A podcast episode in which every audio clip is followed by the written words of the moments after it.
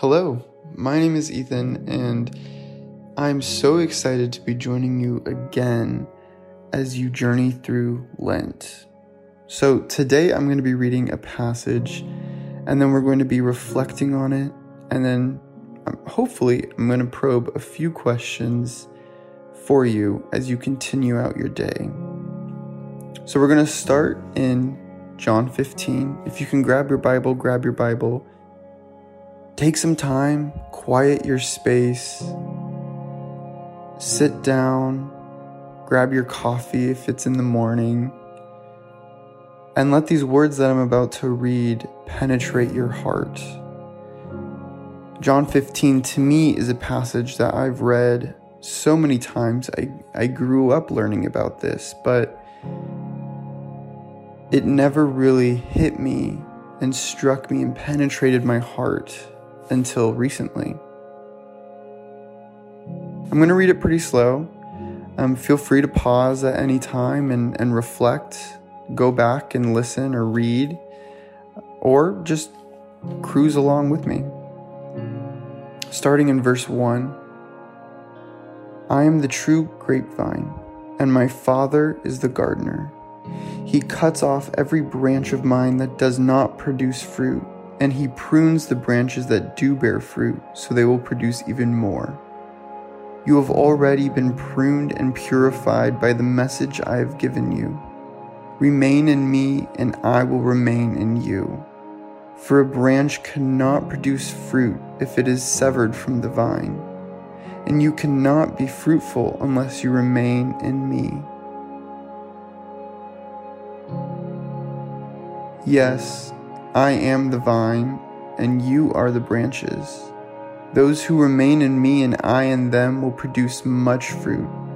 For apart from me, you can do nothing. Anyone who does not remain in me is thrown away like a useless branch and withers. Such branches are gathered into a pile and burned. But if you remain in me and my words remain in you, you may ask for anything you want and it will be granted. When you produce much fruit, you are my true disciples. This brings great glory to my Father. I have loved you even as the Father has loved me. Remain in my love. When you obey my commandments, you remain in my love, just as I obey my Father's commandments and remain in his love. I have told you these things so that you will be filled with my joy. Yes, your joy will overflow. This is my commandment. Love each other in the same way I have loved you. There is no greater love than to lay down one's life for one's friends. You are my friends if you do what I command. I no longer call you slaves because a master does not confide in his slaves. Now you are my friends, since I've told you everything that the Father has told me. You didn't choose me, I chose you. I appointed you to go and produce lasting fruit, so that the Father will give you whatever you ask for using my name. This is my command love each other.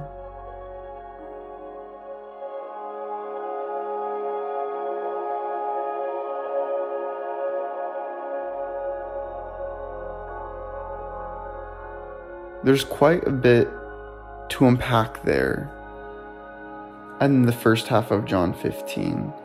And we'd be here quite a while if we were to go through all of it. But I really want to focus on the topic of abiding. What does active abiding look like in your life? I know for me, this is something that I have struggled with day in and day out, especially as someone who's grown up in the church.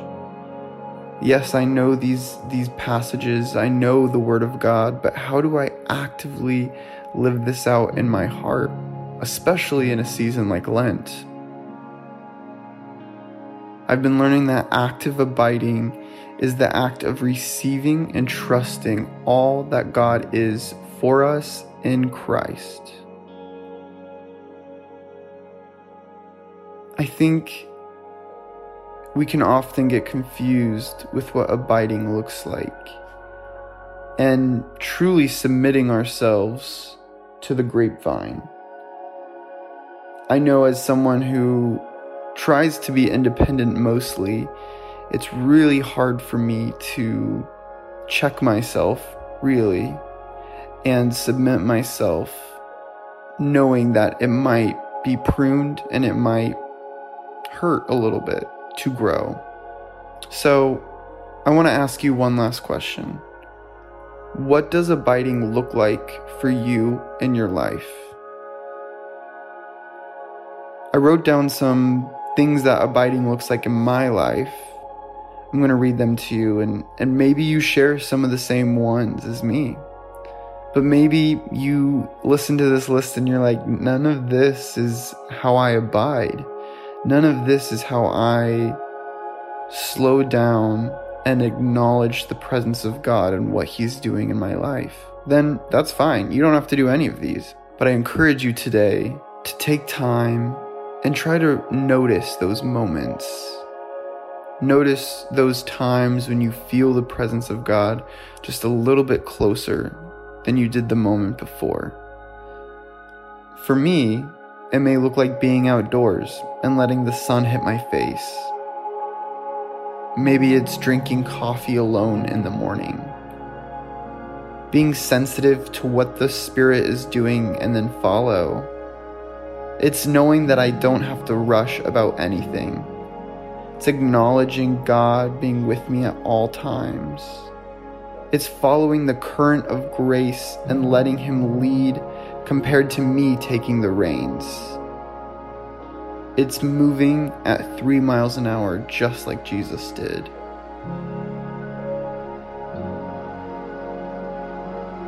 Father, I thank you that you have called us friends. I thank you that you have welcomed us into your family and you have actively chosen not to have us be slaves, which we don't even deserve to be your slave. We don't even deserve to kiss your feet.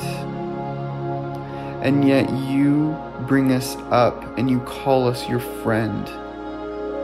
You have shared when you were on this earth all the information you had, and you continue to do so through the Holy Spirit. I thank you that we can remain in active abiding with you. I thank you that as we go about our day, as we go about our week, we take time to notice those moments of your presence moving we take time to recognize your path for us, even in the small things.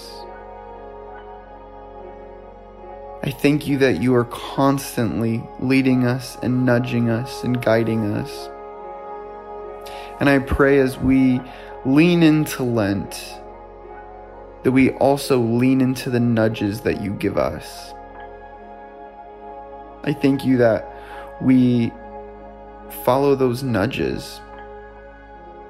Whether it's getting coffee at a different place than we normally go, or talking a little bit longer to our waiter, we follow the nudge and we actively abide and trust you for all that you have for us. In Jesus' name. Amen.